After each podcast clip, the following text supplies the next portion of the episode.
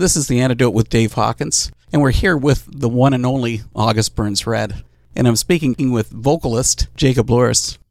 Hey, how's it going? I'm Jake Luhrs, lead vocalist of August Burns Red, and I'm actually really, really excited to do this interview. Yeah, that makes me glad too. but I think you're just being polite. No. now, August Burns Red displayed some new influences on the album Constellations, and those have continued to a greater degree on the newest release Leveler. So ABR seems to be reaching into a almost an art metal realm on Leveler. So what's up with this musical progression? Honestly, the simplest response to that is just progression, growth in the band as musicians, and just as we uh, mature as you know into adulthood and and grow in the music world. I think it's just the direction that we're just naturally taking. It's not anything that we've um, said, hey, you know, this is what we're gonna do. I think it's really just is what's just evolving from uh, our musicianship and just um, maturing as a musician. So I like it. I, I think it's a cool direction because I, I think it's something more clever. And for August Burns Red, we've never really wanted to be the same ever on any record or, or even, you know, trying to just let each track have its own identity, you know, I think is really important for us. So I think with that kind of concrete like foundation, I think what's birthed is uh, what you're saying is like this um, already metal music. You know what I mean? Well, I mean, some of the radical changes that come to mind are uh, 116, 2011, and Internal Cannon. How have August Burns Red fans reacted to the new style, the new music? I think they've responded um, really, really well. Like a lot of our fans were really excited and just kind of surprised, but the surprise wasn't a negative thing for most of our fans. Um, some of our fans, maybe it was a little much for them. But with that being said, there's plenty of other tracks on uh, on the record leveler that are more appealing to them, or that you know kind of fit um, what they expect from August Burns Red. I think what our thing is that we want to progress and stay in our realm as far as what August Burns Red is and what the root of August Burns Red is musically. Um, yet we do want to experiment. We do want to go outside the box and we don't want to write the same record over again. I think the the day musicians stop growing is the day that fans stop listening. Um, because they don't want to hear another constellations. They don't want to hear another messengers, even if they say, oh, "I like messengers better." Well, had we wrote another messengers, you would be saying to me, "Wow, you wrote messengers again," you know, and uh, that would have brought disappointment as well. So it's really um, the grass is greener on the other side kind of thing. Um, sometimes with some of our fans.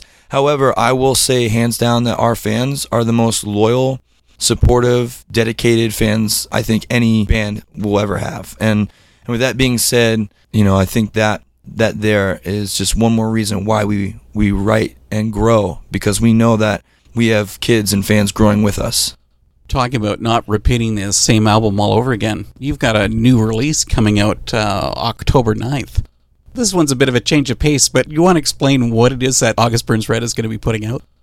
Um, yeah, we're we're actually about to release a Christmas album. Sleddin' Hill, I think I'm pretty sure that's the name.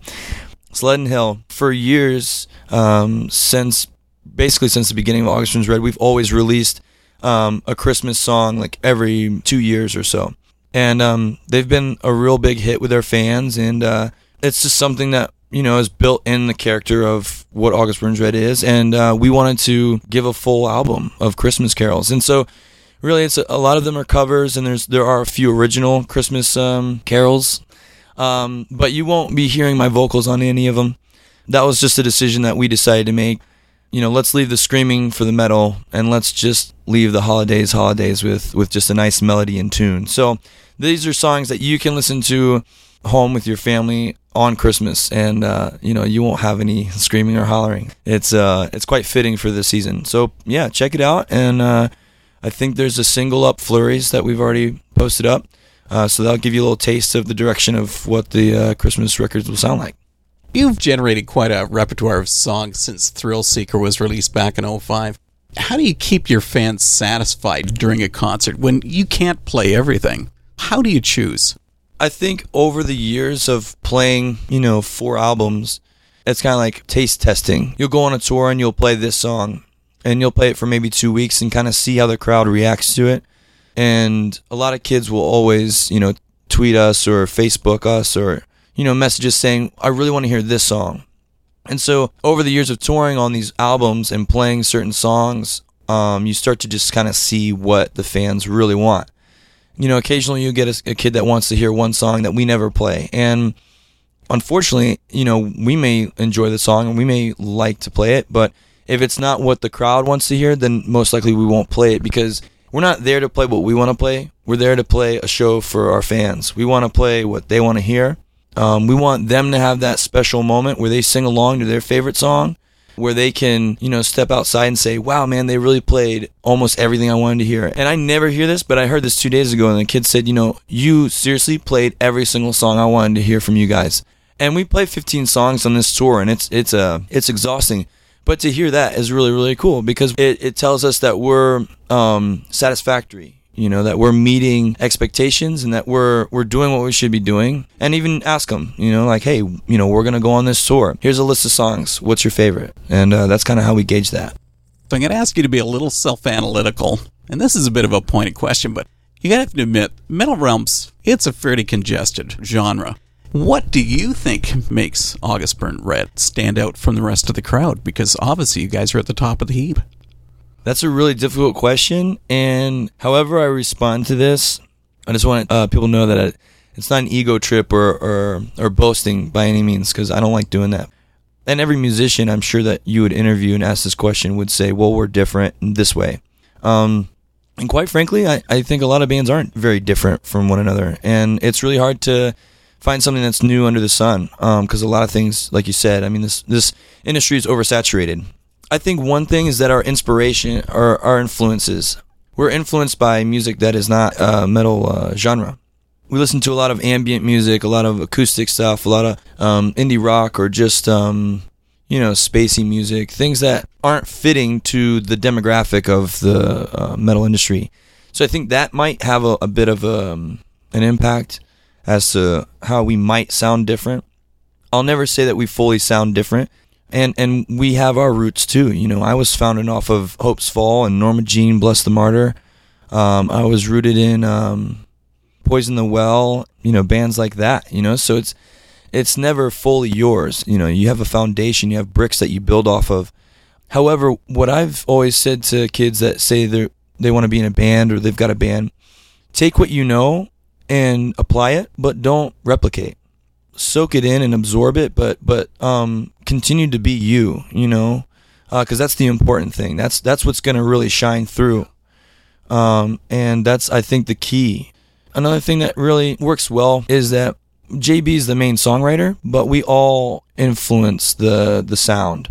We all decide. We all make decisions. There's not just you know one cook in the kitchen.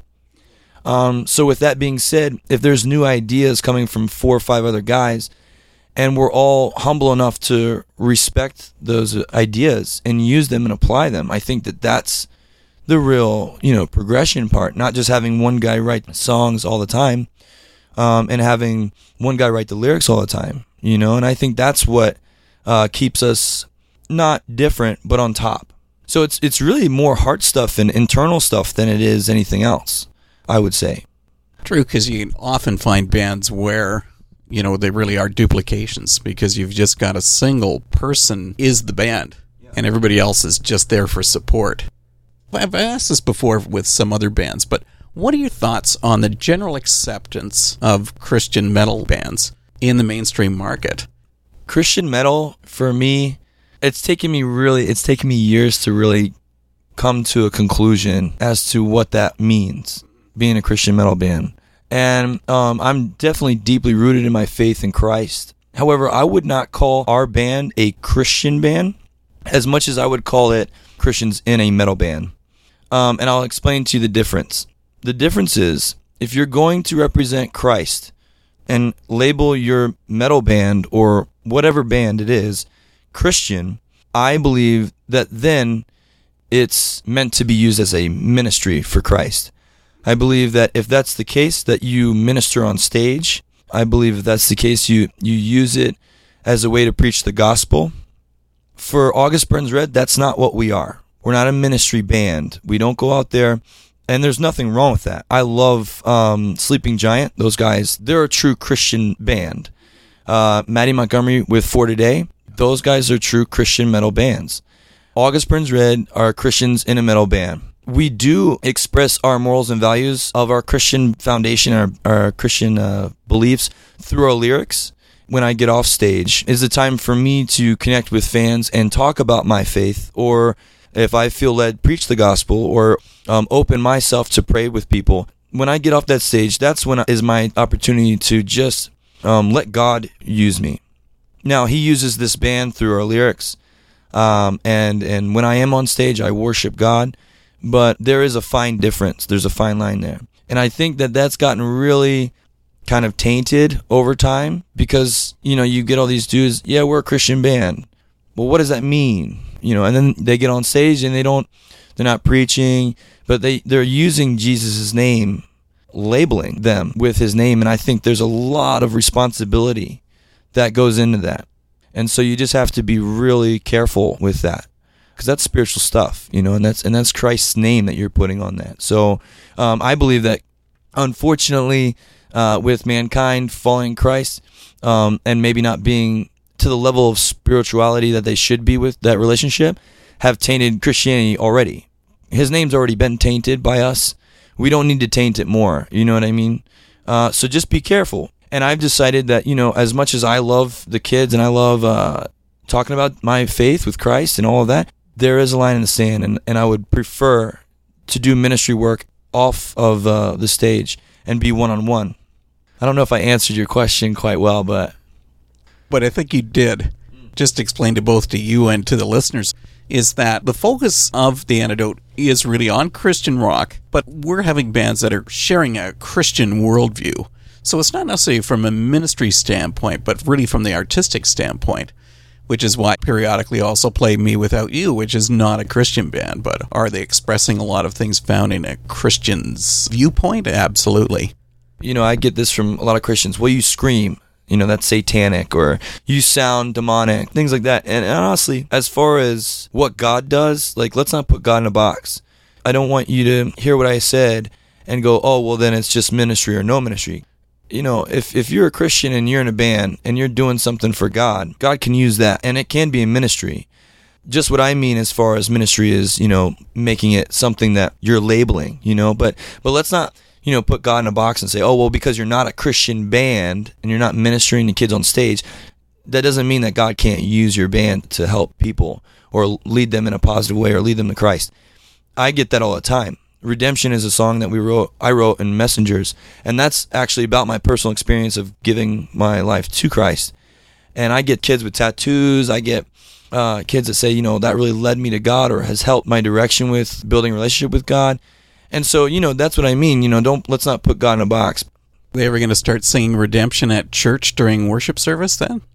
I got a message from a kid saying that they played it for their Sunday school or something, and uh, of course with the lyrics on the board or something. But yeah, it's pretty cool. I mean, Christian metal, you know, music has grown a lot in the past six years. So. August Burns Red has toured the globe with a multitude of bands. So, can you name one band that you would love to perform with but never had the chance? I think it'd be pretty cool to tour with uh, Coldplay. I mean, that's a never never going to happen, but that band has definitely impacted me and uh, and I know my drummer Matt quite a lot. Uh, there's a band called Sigur Rós that's uh, instrumental, and I really, really love them. That would be pretty neat. A heavy hitter, like a big, big, big, big band. Bruce Springsteen's pretty, pretty bad. A. I like him. I've always liked him. I thought he, he's just a good performer and he's a good songwriter, and he's got that heavy old school rock he'll always be that you know heavy you know i'm i'm a tough guy from jersey kind of you know but i can woo the women thing you know what i mean? And, and, it's just cool man. And he's and he's you know i don't know how old he is but he's still got it you know? I mean he's sliding across the stage and rocking around so um it would be cool just to do something like that I know what you mean about Sigur Rós, though. I had to make the choice. Do I go to see Five Iron Frenzy join back together again or see Sigur Rós? Well, Five Iron Frenzy won out, even though my kids went to see Sigur Rós, so they were happy. Yeah. Maybe someday. You guys have had a lot of time touring on the road, and probably with good and bad experiences, but right now, you've got to tell us the horror story from the road. What's the worst experience you ever had? Okay, this is going to be it for sure. Um, we were on tour with Underoath. I'm driving. This is when we were we were in a van and trailer, everybody's sleeping, and I'm driving and Matt's driving. I think we're leaving Florida and we're driving back to Pennsylvania. And it's like maybe 5:30 in the morning, 6 in the morning, the sun's just about to rise. And I'm driving and I look in the rearview mirror and I see flames spitting out of the side of the trailer between the wheels. And I go, "Oh gosh." I was like, "Matt, our our trailer's on fire." And he's like, "What?"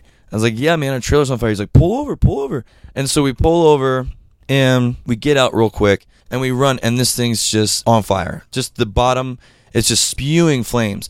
So we're picking up rocks and dirt and we're shoveling this stuff. I think we didn't have any water. However, gross side note, but is part of the story.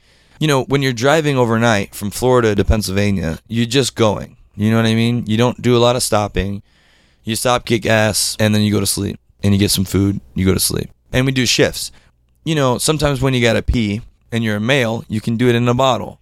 Well, we only have males on our tour. So what I had wasn't water, but I had six bottles of urine. So Matt and I are unleashing these bottles of urine on the flames, on the tires and the axle to put it out. And we finally put this thing out. And then we get a tow truck and he drives us to the um, hotel and we drop the trailer off.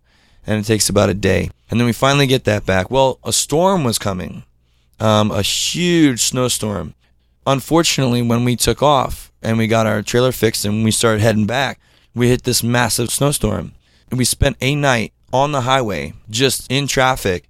I mean, moving literally maybe a foot an hour, like nothing, absolutely nothing. Everyone's just it's chaos. And uh, so we end up just staying in this in this uh, van and trailer for like I think it took us three days to get home. Um, one full night on the highway, just stuck in traffic. The second night we um we couldn't get any further, so we had to stop at a hotel and we just stayed there. And then the third night at around 4 a.m. I think or something, we we finally got home. You know, it was the end of tour. And let me remind you that prior to the Underoath tour, we did a, a full month before that with Bring Me the Horizon in Europe. And then before that, we did a full four or five weeks before that on our own. So this is three months of touring straight. And then to come home with three heavy days of snow and you know, a trailer on fire. You know what I mean? You kind of you're kind of over it. You know what I mean? I think by that time I'm pretty sure our band had broken up. You know what I mean? And I remember a couple guys, they flew home from Florida because they didn't want to make the drive. And so, you know, we don't even have the full band there, but we got our crew and we're just like, man, I wish I had flown home. It was a disaster. But now, talking about major tours, this is a major tour you're on right now, doing all North America. And then what's the plans after? Yeah, we're doing a full US tour, which is what we're on right now, for five weeks. And then after that, we're going to Europe. We're going to do a headliner with our buddies, um, The Devil Wears Prada. And after that, we're going to go to Europe and we're going to do a headliner there. Um, and we're bringing for our main support, The Devil Wears Prada and Whitechapel. So that should be a really interesting and exciting tour.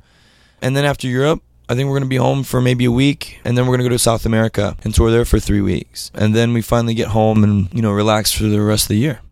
As a band, what does August Burns Red hope to accomplish? What is the ultimate goal? I know as a whole we want to progress and we want to just continue to write music that impacts people's lives in a positive way.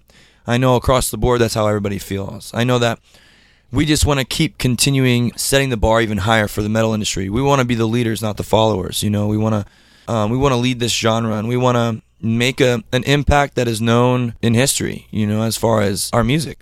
You know, I mean, that's that would be an amazing goal. You know, that'd be an amazing dream to come true. For me personally, I want the lyrics and the music to impact these kids in a positive way to change the course of their lives so that they too can go out and live their dreams and their passion. And my main motivation is my personal relationship with Jesus Christ. I feel like this band he blessed me with. I feel that he's blessed me with the gift to be a vocalist. I feel he's blessed me with the desires of my heart to minister and to connect with the youth. And so for me personally, I think my main goal is that I just let myself be used through Christ to do whatever it is that he wants me to do out here for the limited amount of time that I have because I know in the next five years or 10 years, no one's going to care about August Burns Red. So, what people care about is the here and now. And what I care about is what God wants me to do here and now so that when five or 10 years, this kid who loved our music doesn't remember me anymore, but there was something that I did at a moment in his life that changed him to be where he is today. And I want to give that credit to God, not myself. So that's my ultimate goal for me personally. This is the antidote with Dave Hawkins. Been speaking with Jacob Luhrs, lead vocalist for August Burns Red. Jacob, thanks for putting up with me. Thanks for spending all this time. No problem, man. You're awesome. And um and I did enjoy the interview. Really, I did. It was good. I'm not just saying that.